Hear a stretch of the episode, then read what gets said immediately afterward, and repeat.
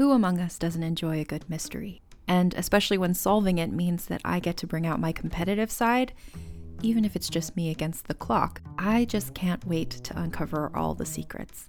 So, June's Journey is a game that is completely up my alley, and I think you'll love it too.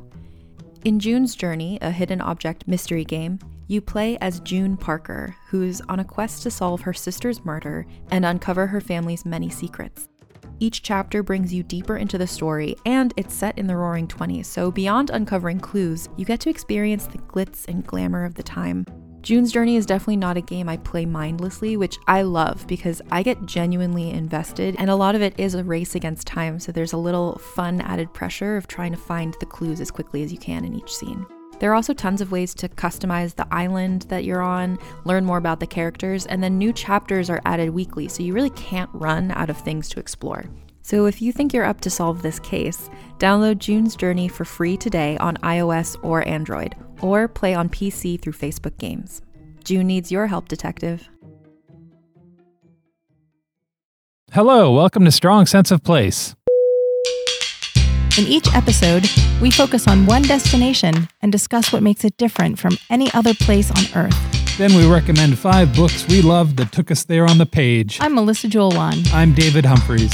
We're going around the world, one great read at a time. Thanks for joining us.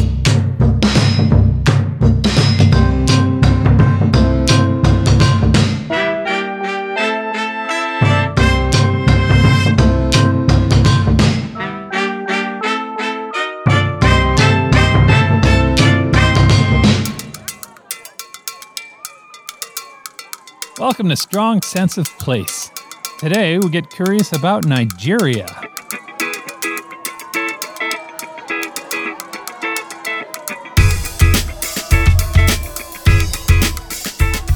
And we had to be very curious about Nigeria because we, did. have never been there. Yeah.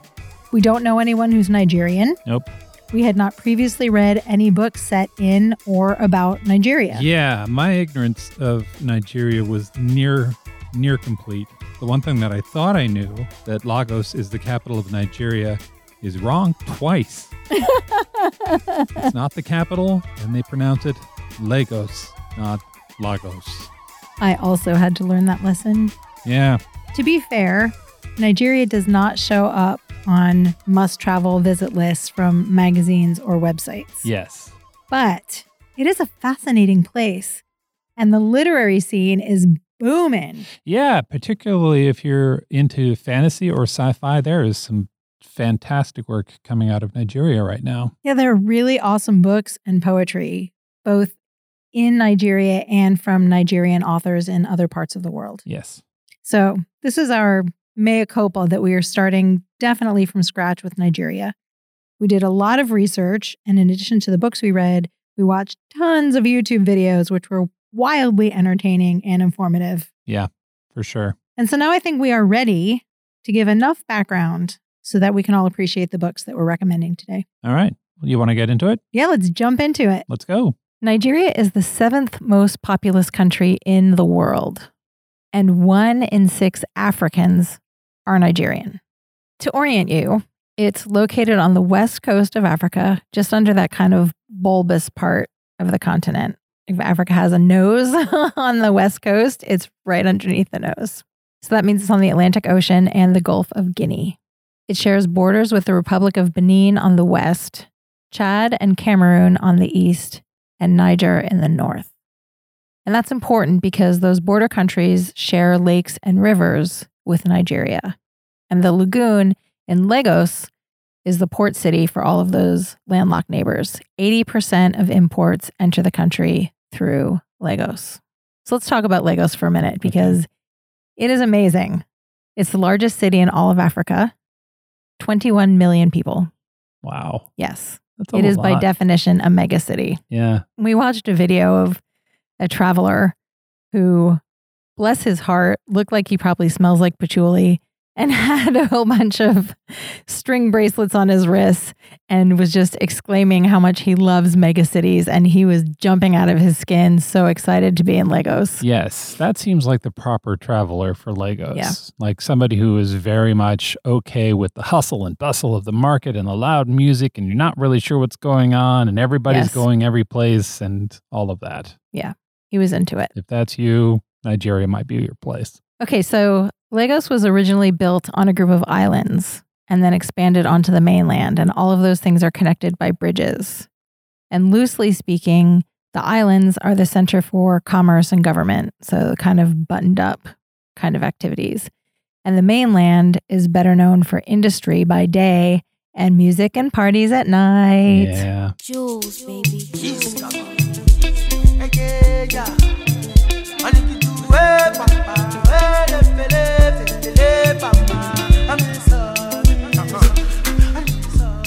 Lagos is famous throughout Africa for its music scene. It's the home of Sakara music, which is based on a native Yoruba musical tradition, but is often now songs of praise. We're going to talk about religion in a minute. hmm Very integrated into society there.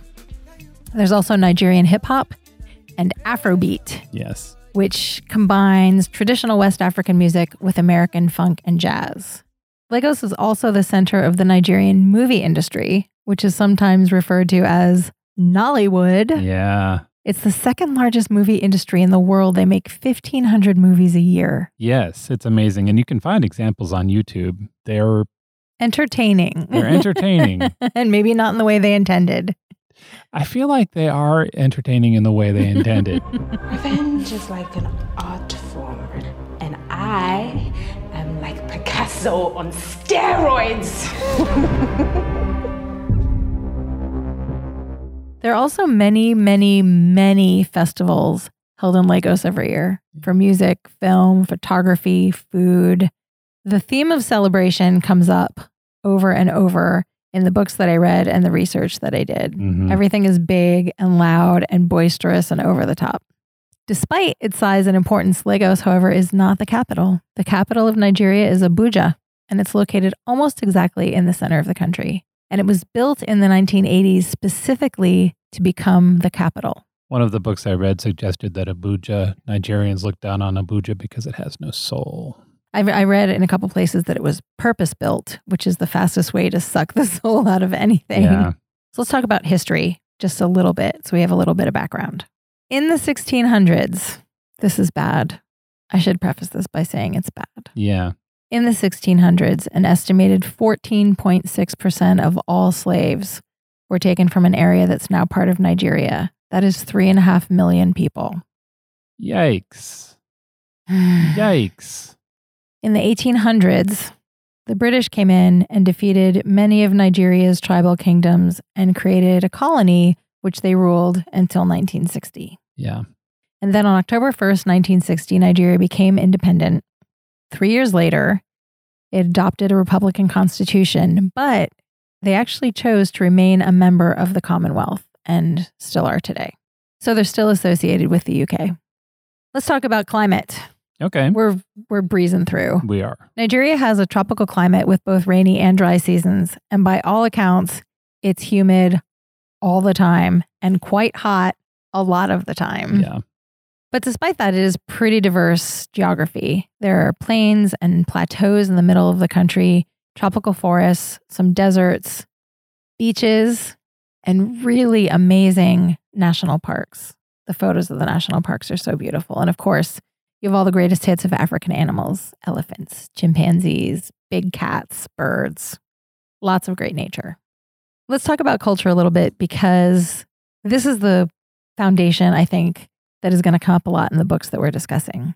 We already mentioned that Nigeria is a country of contradictions. Yeah. There's incredible wealth because of their natural supply of oil, Yeah. but there's also rampant poverty. Yeah. They have like a ton of oil. They have something like a third of the oil of Saudi Arabia. They also have a third of their population living below the poverty line. If you're looking for an argument against trickle down economics, Yes. that's a strong one.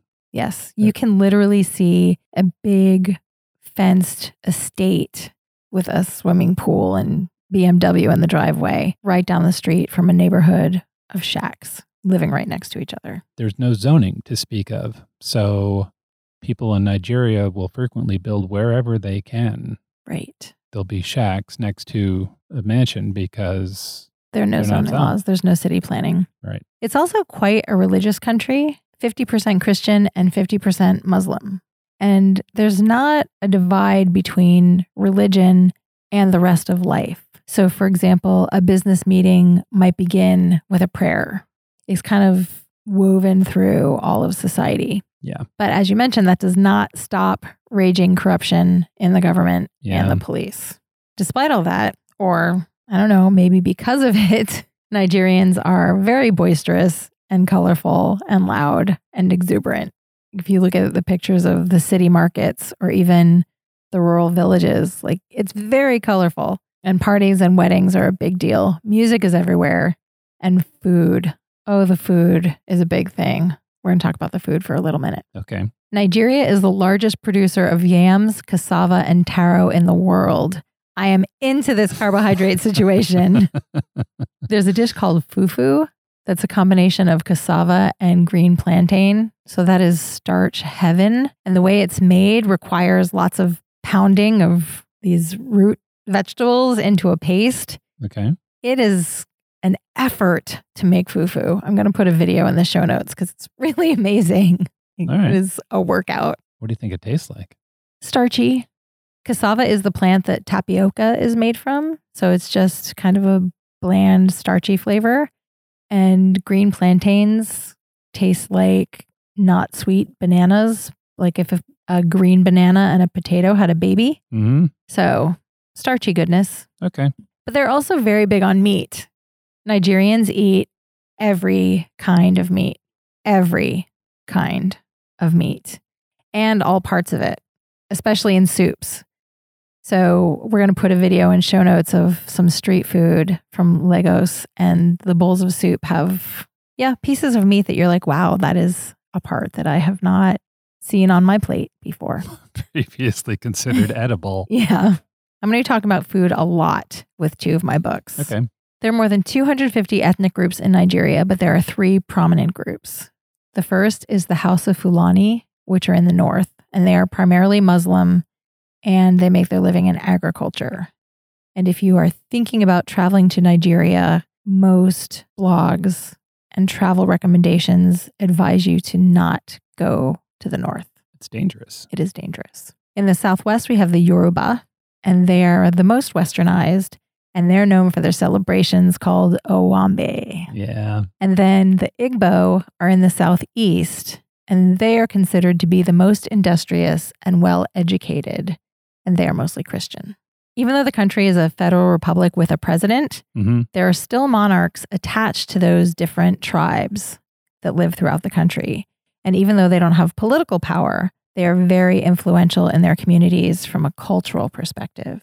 Yeah, that was one of the things that I read about was how difficult Nigeria is to rule because it's hundreds of tribes who all have competing ideas about stuff. And then even the part you mentioned where there's 50% Muslim and 50% Christian, that creates problems because if you include too much of one, the other side gets upset. Right.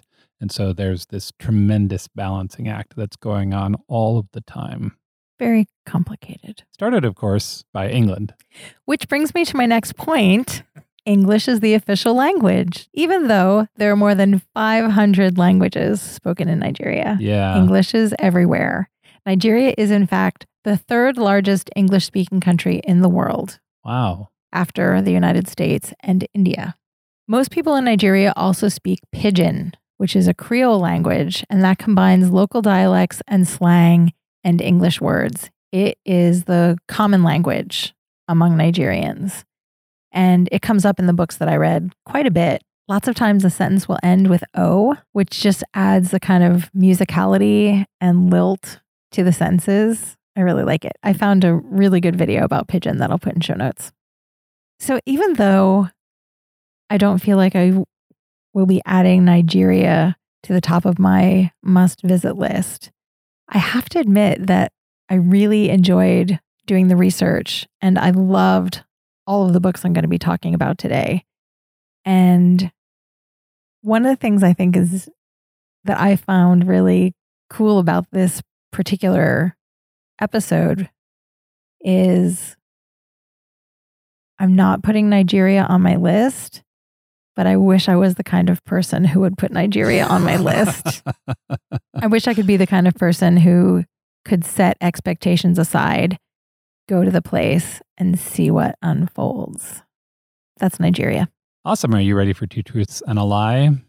Yes. Okay, I'm about to say three statements. Two of them are true, one of them is a lie. Mel does not know which one is a lie. Here are the three statements. So, first, as you mentioned, there is a language, West African Pidgin, which melds together a bunch of different languages Portuguese, English, African tribal tongues, that kind of thing. I will play you a sample now. If you listen closely, you can hear the English whizzing past your ear. So, ladies and gentlemen, make you just dey know na Abuja yam you use. If you dey Europe, ask for Abuja yam for Europe, they go give you. If you dey for London, ask for Abuja yam for London, they go give you. But if you no come see am, you fit come Surulere for Gbadamosi, Ijesha Road, And or you according travel to- to Abuja. Wikipedia, about 75 million people speak West African Pidgin. Wow. Yeah. So here's the statement The BBC has a news site that's written in West African Pidgin. Statement two Nigeria consumes more Guinness than Ireland. Hmm. Statement three Nigeria has the largest diversity of butterflies in the world. Oh, that's really nice. Yeah. Okay, I know that the first statement is true. Oh, do you? I found that in my research. yeah. So the British government gave the BBC a grant of about 290 million pounds or 380 million dollars to expand their coverage, and they used part of that money to set up a Pidgin site. The amazing part about that effort is that until now, Pidgin has only been a spoken language. right. There are no rules for writing Pidgin down. Right. So the And they have a website in Pidgin. they have a website in Pidgin where you can see the news and the news headlines written in Pidgin. The history of West African Pidgin is fascinating. It started as a language so Portuguese traders and African slavers could talk to each other. Mm. Yeah. It has since grown into the language of resistance and anti colonialism. That's cool. Yeah. Although, is it weird that it's the Brits who are documenting and codifying the spoken language for their of own resistance? commercial use. Yes. A little bit. Sure. Because part of me is like, that's really great. That is an awesome acknowledgement that there are millions of people who are speaking this language. But I wish, Yeah. I don't know. I feel, Right. They're both promoting Hmm. the language and putting it in a cage. yes. Yeah. The um, fellow who's running the program, and I'm going to butcher this, Bilkisu Labaran, says that Pidgin is so expressive it brings people together and it reaffirms a shared African identity. I like that. So that's his argument for it. So that gets us back to the other two hmm Guinness Guinness and butterflies. and butterflies. I'm going to say the butterfly statement is true. So Nigeria has a ton of animals, as you mentioned, and a whole bunch of different habitats. Like it is shocking how many habitats that they have. They've got everything from deserts to mountains and coasts, and they've got swamps and they've got forests. It is breathtaking what they've got. And they have a lot of different animals that go there, right? There's um something like 22,000 different vertebrate and invertebrate animals. Whoa. Yeah, from simple things like barn owls and cows and donkeys, all the way to elephants and lions and zorse. Zorse. Yeah, What's a zorse? it sounds like a setup for a joke, doesn't it? It kind of does. A zorse is an offspring of a zebra and a horse. Are they striped? Yeah, yeah, a little bit. It sounds like something made up by a children's author. It does. We'll put a picture in show notes. Among the many animals that Nigeria has, those are the sexy ones. It also has 20,000 species of insects. Nope. Nope. Everybody wants to talk about the lion. Nobody wants to talk about the 10,000 kinds of beetles there are crawling around. I do like beetles. So many people report that Nigeria has the most butterflies anywhere. But according to an article on africacheck.org, it's not true. Wop wop. Blah, blah. They do have over 1,800 different species of butterflies. which is over 10% of all the butterflies on the planet. Cool. So if you're looking, they've got a lot. Uh, but for the largest diversity of butterflies anywhere, you have to go to our next destination, which is Peru. Huh. Yeah, Peru, because they also have coastline mountain Yes. and they also have the Amazon. Yes. They have over 4,300 kinds of butterflies, which is almost 25% of all butterflies everywhere. That's amazing. Yeah. You know cool? who would know that? Deanna Raybourn, the author of the Veronica Speedwell series. Yeah. Because Veronica is a lepidopterist and she has all kinds of adventures all over the world collecting butterflies. And then finally, the Guinness thing. Right. If you don't know Guinness, Guinness is a dark stout that has been brewed in Ireland forever. It is almost ubiquitous, right? Right. It's got a very brown, looks like a piece of wood when it's sitting there in the bar. It's just very solid. It eats like a meal. They have been brewing that stuff in Dublin since 1759. Right on. It is possible that Ben Franklin had a Guinness poured for him when he visited in 1771. Let's just assume that's true. I think we have to. And it is today still the best selling alcoholic beverage in Ireland. But there are two nations that drink more Guinness. The first, less of a surprise, is Great Britain, and the second is Nigeria. I will say that a Guinness alongside a spicy stew would probably be a really good combination. Yes, I agree strongly. Cheers, Nigeria. Yeah, that's two truths and a lie. You want to talk about books? Let's do it. All of the books that I've chosen for this episode feature strong women, and I'm very excited to talk about them. Both of my books, too, do, actually, now that you mention it. Right on. Yeah. All woman episode. My first book is My Sister the Serial Killer by Oyinkan Braithwaite. This is a super smart, snappy, fast paced literary thriller. And by literary thriller, I mean it's a thriller written with kind of a literary style, not a thriller set in the world of literature. yeah. And the setup is right there in the title. I am not giving anything away by saying this is about a woman who kills her boyfriends when they become problematic, and her long suffering sister who bails her out over and over again. The entirety of the first chapter are these three sentences Ayoola summons me with these words Korede, I killed him. I had hoped I would never hear those words again. And I was like, those are perfect sentences because you know what's happened. And now you know this has happened before. and you want to read the next chapter. Yes. So let's get a few things out of the way right off the bat. This is not a grisly serial killer story, and it's not really a crime novel. It's an investigation of what we will do for the people that we love. And that's explored through this very tricky relationship between the two sisters. Ayoola is the killer, and she's the exact opposite of her sister. She's flirty and she's curvy and very bubbly, and she has kind of a devil may care attitude, which you might expect from a serial killer. Yeah, you might. Yeah. Charming and problematic. yeah. Her sister Korede is angular and responsible and less confident. And this is how Korede actually describes herself and her sister. Ayoola's skin is a color that sits comfortably between cream and caramel, and I'm the color of a Brazil nut before it is peeled. She is made wholly of curves, and I am composed only of hard edges. So their physical appearance comes up frequently throughout the book, and it's kind of used as a shorthand for desirability and value and how other people feel about them. Yeah. And Korede is the person that everyone turns to for help and stability. She is the one you call when you need a big bottle of bleach and a scrubbing brush. but also if you need to get something done at work or Yeah. to manage a difficult conversation. She's the fixer. She's the fixer. And Ayoola is the one who is adored and admired. That seems like a challenging relationship. Yeah. I mean, it's great.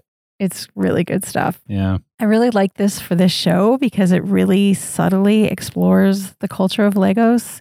It's not like some of the other books that are very travelogue ish. Yeah. This is much more, this is what it would be like to live in this culture.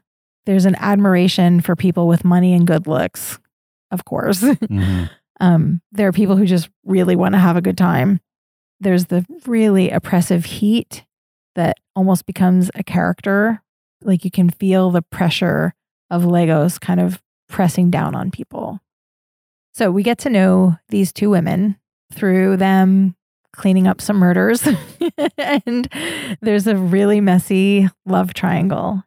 And as this, the current action is taking place, we're also slowly getting their backstory and we come to understand how they became the women that they are. And we understand why they have such a strong bond to each other and why Korede doesn't just tell Ayoola to clean up her own messes or, you know, turn her into the police. Yeah. Yeah. It's really, really darkly fun read. And if people in our audience are thinking, I don't like serial killer books, this is really not like that. The violence happens off of the page, and the vast majority of the action is really taking place through conversations and inside the characters' heads. That's cool. So it's sort of a relationship book more than a Absolutely. Yeah. It just so happens it's a relationship between a serial killer and a fixer who are sisters. Yeah. Yeah. Who love each other very much. Yeah. the writing is really like slick and rhythmic and punchy and the story moves really quickly i'm an older sister hmm and i was born with a very strong sense of responsibility and justice it is baked into who i am Yeah. so i related very strongly to Korede that feeling that you're doing everything right and that flibbertigibbet over there is getting all of the attention and all the adoration and doing whatever she wants and getting away with it. So I really related to Korede as she's scrubbing the blood stain out of the bathroom floor, Yeah. thinking to herself, I can't believe I'm doing this again. Yeah. the author Oyinkan Braithwaite was born in Lagos and she spent her childhood in both Nigeria and the UK. And she said that before she wrote this book, she was in a little bit of a writing slump. And she sat down and just banged this thing out in a month. And it has been wildly successful. Wow. Good for her. Yeah. It was the winner of the Los Angeles Times Book Prize. And it was shortlisted for the 2019 Women's Prize and longlisted for the Booker, Really? her debut novel that she banged out in a month. Good for her. Yeah. That's amazing. I really enjoyed this book. That is My Sister the Serial Killer by Oyinkan Braithwaite. My first book is Looking for Transwonderland by Noo Saro-Wiwa. This is a travelogue about by a woman who goes to Nigeria, but there's a whole level that description just ignores. So let's start there. Noo Saro-Wiwa was born in Nigeria in 1976. Her father was a Nigerian human rights activist, Ken Saro-Wiwa. He's famous in Nigeria Mhm. the way she describes him in the book makes him sound like a very serious, very dedicated man. And there's a lot about him in the book for reasons I'll get into in a second. Here are a few data points on him. First, he was a writer. Mhm. He wrote plays and novel, but he was also an activist.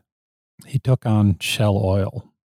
Wow. Yeah, he led a nonviolent campaign to gain awareness of how Shell destroyed his homeland and took a pretty good run at his people. Ultimately, that effort led to a $15 million settlement for his tribe. Right on. Yeah.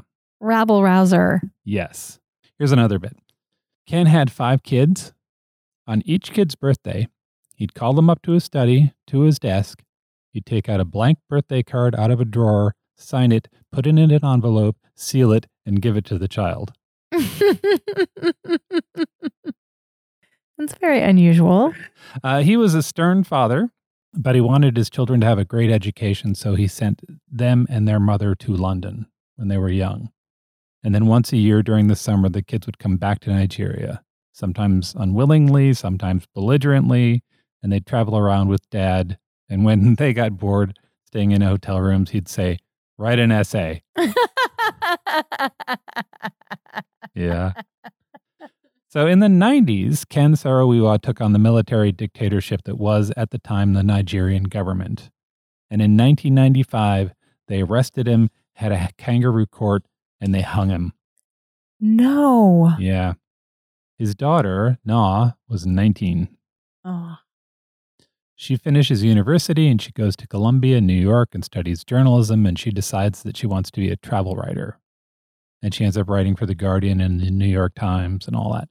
And then about 15 years later, she decides she's ready to go back to Nigeria and see what that's all about. So this book describes that trip.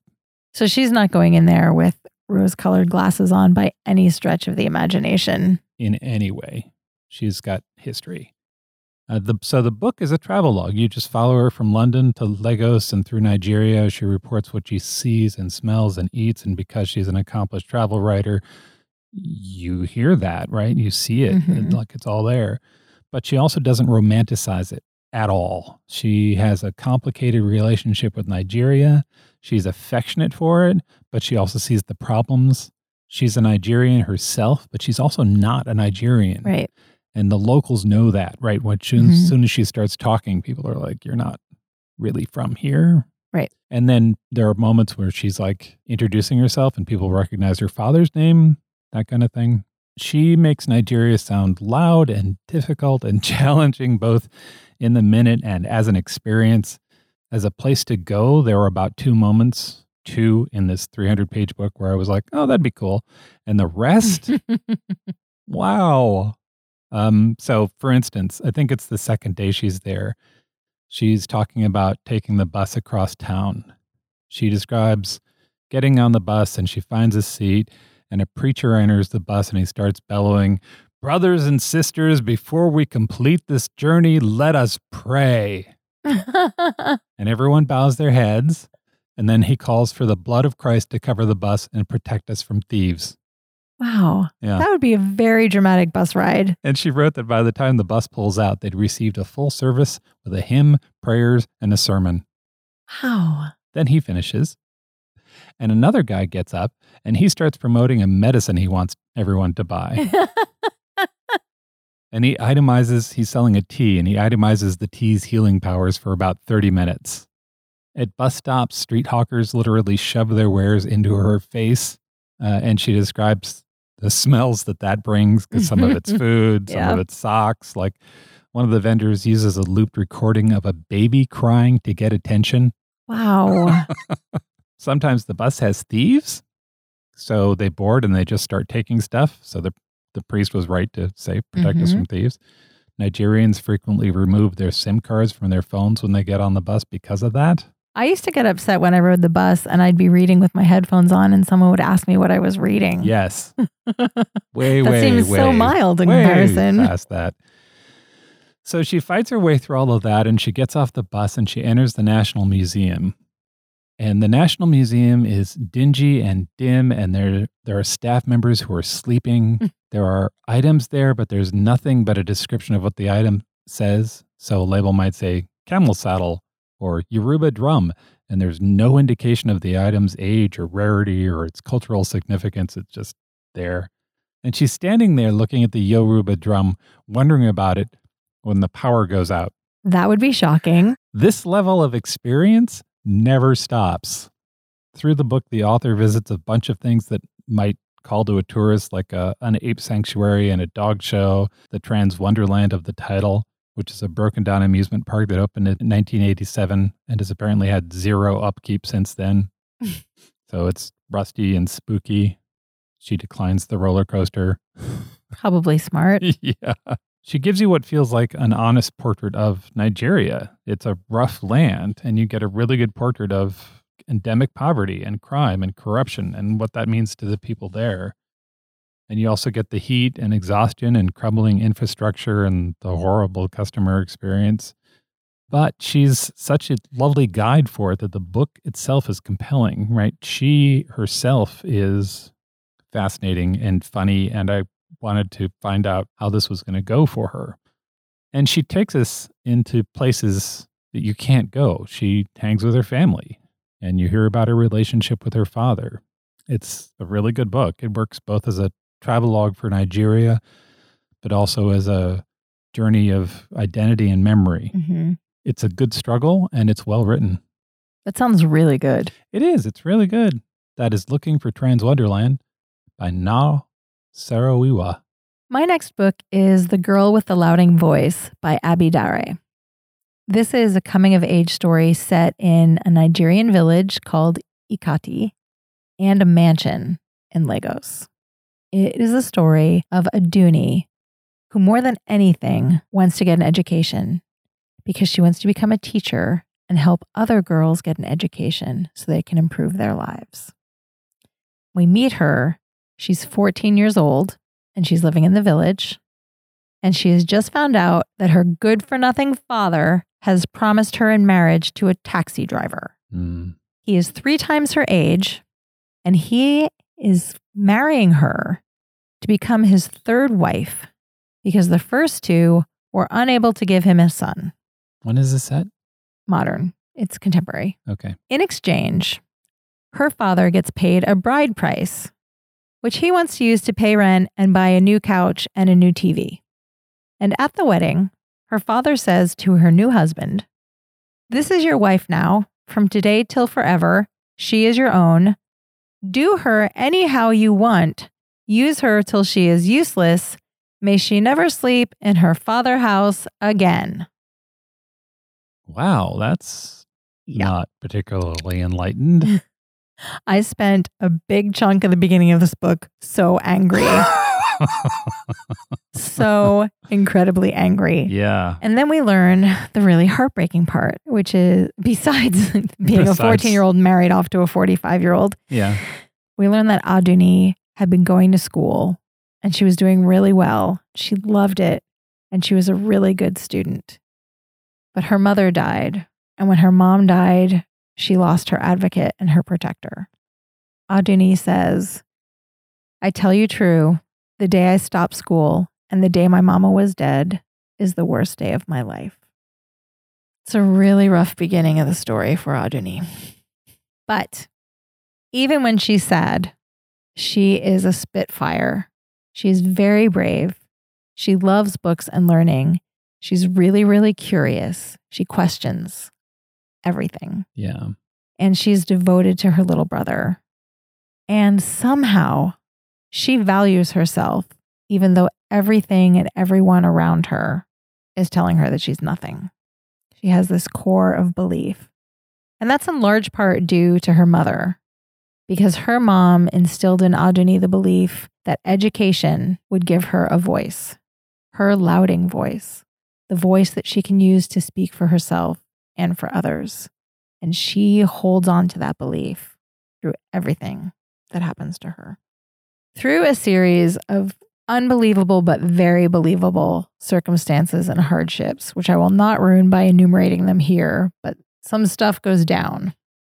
She eventually finds herself working in a mansion in Lagos for a very wealthy woman.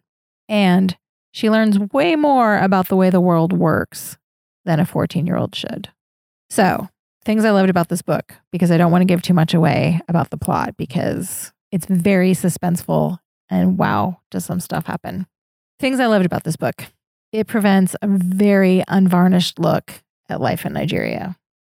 It sounds similar to the book you just talked about. Yeah. There's corruption and poverty and fathers selling their children into marriage and physical abuse. But there's also love between friends and siblings. And she does find allies who help lift her up. There's this very deep seated belief in the power of education to help people change their circumstances. That is a really strong thread through the whole book. Yeah. That was strong in my book as well. There are a lot of details about everyday life in the village and in Lagos that creates very vivid mental images of what her daily life is like. And there's also this really sweet mechanism that the author uses. Each chapter starts with a fact about Nigeria. And that kind of sets the theme for what that chapter is about. And the facts are all true, but in the novel, they're attributed to a fictional book that Adunni is reading. Hmm. And it's called The Book of Nigerian Facts. So that book doesn't really exist, but she's working her way through that book in the library of the house where she's working and learning things about Nigeria that she didn't know because she lived in this little village. That's a cool framework. Yeah, it's really awesome. Another thing that I really enjoyed that makes Adunni come to life is the version of English that she speaks. The author Abi Dare said that she didn't want Adunni to speak pidgin because in Nigeria, even very educated people speak pidgin. It's not broken English, it is a fully fledged language. So she wanted Adunni's English to be her own kind of thing based on the fact that she'd only had some education. So Adunni's English doesn't quite get the verb tenses and articles right. The way she arranges the words almost becomes poetic and very emotional. And it makes her voice really, really strong. She is the narrator of this story. It's written from the first person perspective through her words and her voice. And it's just really powerful. One night when she can't sleep, this is what she says I rub my chest where the too many questions is causing a sore, climb to my feet with a sigh, and walk to the window. Outside, the moon is red, hanging too low the sky. Be as if God pluck out his angry eye and throw it inside our compound. So everything she says just feels like it has like this rich emotion in it because it's so poetic. Right. And a lot of the content in this story is hard to read. Adunni and the other women endure some really terrible things, but the writing is very beautiful. And even when it's devastating, it's very hopeful. It's a magic trick that the author is pulling off. she somehow conveys these awful things while also making us feel like it's going to be okay yeah. somehow. Even when things don't go as planned, it's going to be okay. So, if you want to go on a journey with a young girl with a fire in her heart, this is the book for that. It's called The Girl with the Louding Voice by Abi Dare. My second book is Rosewater by Tade Thompson. I thought about reading this one. I'm excited to hear you talk about it. This is a science fiction novel set in Lagos and an invented town in Nigeria. The town is called Rosewater, which is where we get the title. It's set in the nearish future of 2066. It's a story about an alien invasion. It's a very slow alien invasion. And when the book happens, it's already underway. The aliens are microscopic fungal spores. Oh. that sounds harder to deal with than little dudes coming down in a spaceship. And weirdly parallel with our current times. Yes. These spores have released into the Earth's atmosphere. There are some places like the town in Rosewater where there are alien biodomes that have appeared, which is basically a domed greenhouse for the alien fungus they've set up. Once a year, the biodome opens, and when it opens, it heals all the nearby sick people and sometimes raises the dead. Wow. Yeah. so the alien spores come out of the biodome and heal people? yeah. So there's it's almost like a blooming event, right? Mhm. And yeah, it heals everybody. In this book, there are zombies, but it's almost an afterthought. There are also creatures that have been healed in unexpected ways that we would find grotesque. Hmm. Yeah. It's like Pet Sematary A little bit like Pet Sematary. Yeah. Some of by. Stephen King. Yep. So humans have set up a town around this biodome. There are people there who want to be healed. There are people there who want to study. And there are people who want to worship the biodome. Mm-hmm. In the middle of all of this is our hero, Kaaro. And I might be butchering his name, but let's go with that. Kaaro is a thief, or at least he used to be, and he's an agent for a secret arm of the government. Secret agent. Kaaro has powers. What kind of powers? Kaaro can see into the minds of others. Hmm. Yep. And he can do this because when the aliens landed, they set up a network of spores that have landed on everyone and everything. And some people are sensitive to this network. And because of that, they can see into people's minds. Kaaro's one of those people. This is so prevalent, this ability, that Kaaro's day job is working at a bank as a psychic guard. Oh, that's awesome. yeah. He prevents other psychics from getting access to people's passwords when they think about them. Huh.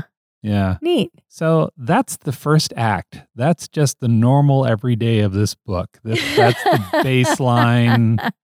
Welcome to the story. Here's Yeah. what's going on. Cool.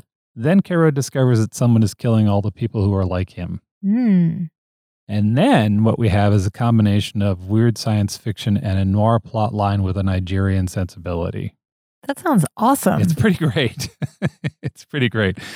It's a Blade Runner, an Afrobeat, and a little biological apocalypse all happening at the same time. Cool. And I really thought it was great.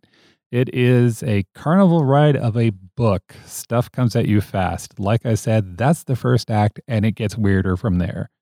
It is also told in parallel time frames. So you get little bits of Kaaro's youth, and then we're back to the present, and then we're bounced to a mission that he ran as a young adult, and you kind of meet characters through time. I'm not normally a huge fan of this kind of construction, but it works really well here. I really love that jumping around in you? time, which is kind of unexpected, I think, Yeah. if you, think about the things I like. Yeah. But yeah, I really like that. Yeah.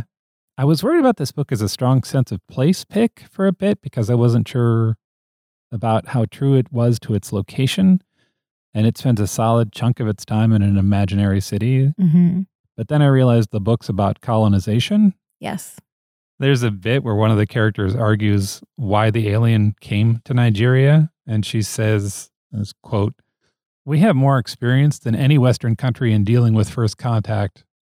What do you think we experienced when your people carved up Africa at the Berlin Conference? You arrived with a different intelligence, a different civilization, and you raped us. But we're still here. Boom. Yeah. And I was like, oh, yes. thanks for smacking me over the head with that. Yes. I see now. Yep. Portions of this book are dark and upsetting, so warning if that's not a thing for you. Also, Rosewater is the beginning of a trilogy. All three books are out now. I should mention that the author is a working psychiatrist. Interesting. Yeah. He works in a hospital in the UK helping people who have mental illnesses and physical problems. He says it helps with his work. In one interview, he said, quote, if you're writing science fiction, often people are expecting astronomy and spaceships. I'm more interested in the human being who has to go up in the rocket. What does the loneliness do to him? How does he keep his head together while he's in orbit? What really interests me are human emotions. Last year, he won the Arthur C. Clarke Award, which is the United Kingdom's most prestigious prize for science fiction for this book. If you're looking for a wild ride that takes you through a near future Nigeria, I can't recommend it enough. That sounds great. Yeah, that was really good. That's Rosewater by Tade Thompson. My final book is a new book. Really? Yes. Wow. Just came out about two weeks ago. Jeez. I know. I'm usually strongly backlist. I'm kind of shocked. It's called Butter, Honey, Pig, Bread by Francesca Ekwuyasi. This is an intergenerational saga about three Nigerian women, twin sisters, and their mother. It's set mostly in Lagos with side trips to Canada, and it is a novel about food, family, and forgiveness. And food is the fourth character in this book. It's hard not to love a book where food is the fourth character. Yes. I'm going to talk about that in a little bit more detail in a minute. Okay. But let's get into the setup of the story. The story begins when we meet Kambirinachi. She's the mother of the twin daughters. She believes that she's a magical being from folklore called an Ogbanje. Wow. Yes. And Ogbanje is kind of a dark creature. Ogbanje is an Igbo word. Remember, we talked about the Igbo in our introduction. Yep. It's an Igbo word that refers to spirits that plague a mother by being born and dying in childhood over and over again. Whoa. Very dark. Yes. It's a little bit similar to the notion of a changeling in European folklore. That's where a baby is swapped for some kind of supernatural creature. So Kambirinachi believes that she's an Ogbanje, and at one point she decides to live. She's going to break the cycle of dying over and over, and she chooses life, and that has repercussions throughout her life. As she gets married, has her children, ages, like moves through her life, she has to make an effort to ignore the voices of her kin who speak to her and try to call her back towards the realm of death. So there's this shimmer of magic over her part of the story. I was going to say, so how far into the magical world are we? I mean, it's presented very matter of factly as part of the world when we are talking about Kambirinachi. The rest of the novel, does not have any of that. Okay. So it's really interesting, compelling juxtaposition. Okay. So if it was a movie, there might be part of the movie that's set in just modern cold reality, and there might be chunks of the movie that are animated, fantastical little views Yeah, into sure. another world. Yeah. Okay. That's how, I mean, you, if you visualize that as we're talking about it, that will definitely work. Okay. Okay, so then we meet her identical twin daughters.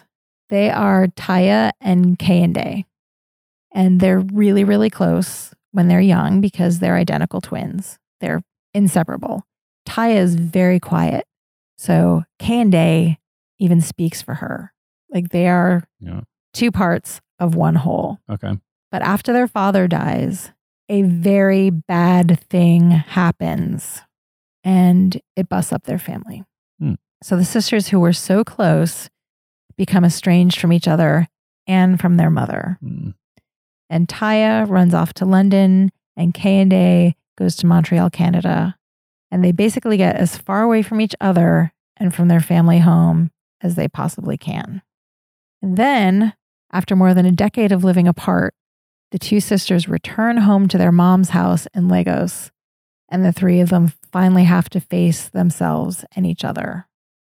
And that's kind of where the book takes off. We see them when they are coming back to their mom's house. And there's all of this emotional baggage kind of in the background Right. and the the bulk of the book is learning what happened to them, what caused this estrangement, and how are they going to find their way back to each other now. Yeah. I loved all of these women. They are so different from each other, and they are not trying to be likable. so it feels very much like real life. Yeah. Yeah.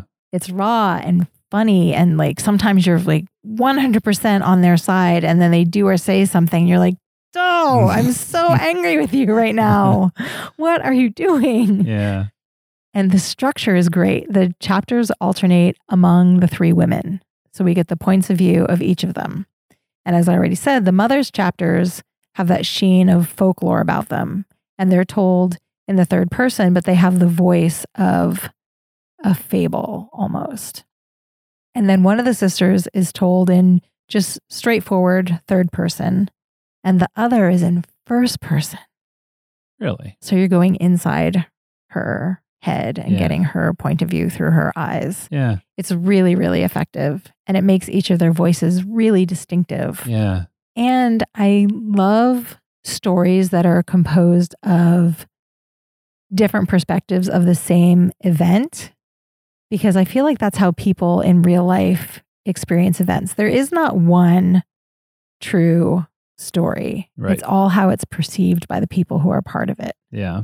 And this novel just captures that really, really well. That's really cool. So I said the other character is food, hmm and I was not exaggerating. Food plays a really important role in the lives of these women, but also in the story. So Taiye is a trained cook. She uses food to connect to herself and to other people because she's the one who was so quiet when she was a child. Yeah. She has a hard time expressing herself through words. So she uses food, and it is used to express longing and loneliness. In some cases, it's like a plea for mercy. And sometimes it's love, sometimes it's lust. There are all of these different emotions bound up in the food at different times in the story. And there are really, really loving descriptions of what Ty is cooking and why. It's not just tacked on because people like to read about food. it's it's integral to understanding these characters Right. and the plot. Like food brings people together and pushes them apart in really interesting ways. So if I can, I'd like to read an excerpt. Sure. It's a little bit long, Okay. but it's really good. This is how you make mosa with your sister on the day she returns home. You are happy to occupy yourself with this task, as it keeps you from asking if she read the letters you wrote over the years but never intended to send. You'll need the following ingredients several overripe plantains, six heaping tablespoons of flour, four teaspoons of fast acting yeast, a quarter cup of warm water, ata rodo peppers to your heat preference, a tablespoon of salt, and vegetable oil for frying. First things first, you'll have to activate the yeast. You can do this while failing to share with your sister the fact that Banke, a foolish former lover, took it upon herself, without your consent or any sense of boundaries whatsoever, to mail the shoebox full of letters that you had poured yourself into with no intention of sharing ever, ever. Taiye had never spoken to anyone with as much loathing as she did to Banke after the girl presented her with the mailing slip like it was a gift. Second, step aside to keep from getting mushy plantain splatter on your caftan as your sister enthusiastically mashes the plantains in a bowl. Third, add the salt as your mother sifts the flour into a large stainless steel bowl. Fourth, let your sister add the yeast solution and mashed plantain to the bowl of flour as she seems the most excited of all three of you about this Mosa situation. Fifth, cover the bowl and let the mixture rest for 10 to 15 minutes. I really love the way she works the emotional state of the characters into the steps of the recipe. Yeah. It's really cool. And Yeah. I've cooked with my family. That is legit. There's a lot going on. Yeah. This novel is very, very sensual in the definition that means of the senses. Yeah. There's sex and food and the heat of Lagos, and you can feel all of it as you're reading. And there are some pretty dark moments in the narrative. The event that sent the girls to opposite sides of the globe is terrible. It has to be to break them up, Yeah. and it's bad. But the overall vibe of this novel is love romantic love, sisterly love, motherly love, love of life. It's really beautiful and very moving. The author is from Lagos, and this is her debut novel. Another wow. first time author who just like nailed it out of the gate. This book was longlisted for the Scotiabank Giller Prize, which recognizes excellence in Canadian fiction. And she's also a filmmaker. She has a documentary called Black and Belonging that screened in festivals in Halifax, Toronto, and Montreal. So she is a super talented overachiever that we should probably keep our eyeballs on. This book was wonderful. That is Butter, Honey, Pig Bread by Francesca Ekwuyasi.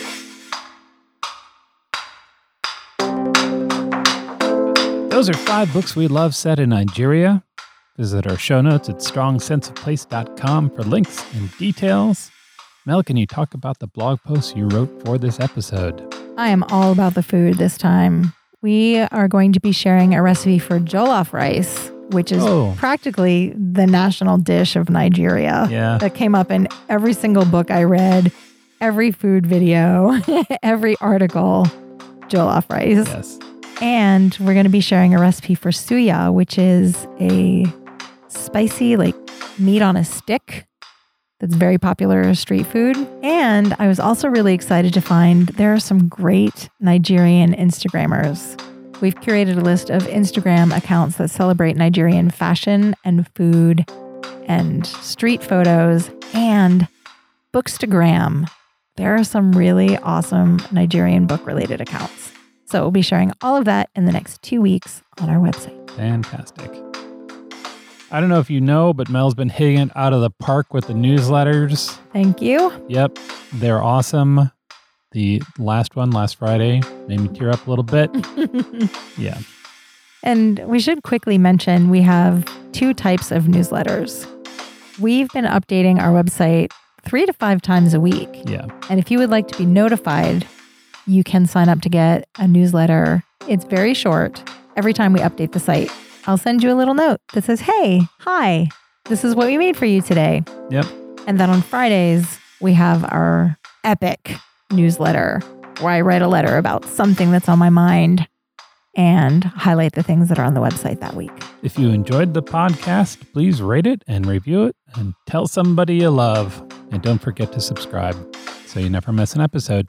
If you need help knowing how to leave a review on Apple Podcasts, which is very, very helpful to us, we have step by step instructions on our website in the FAQ.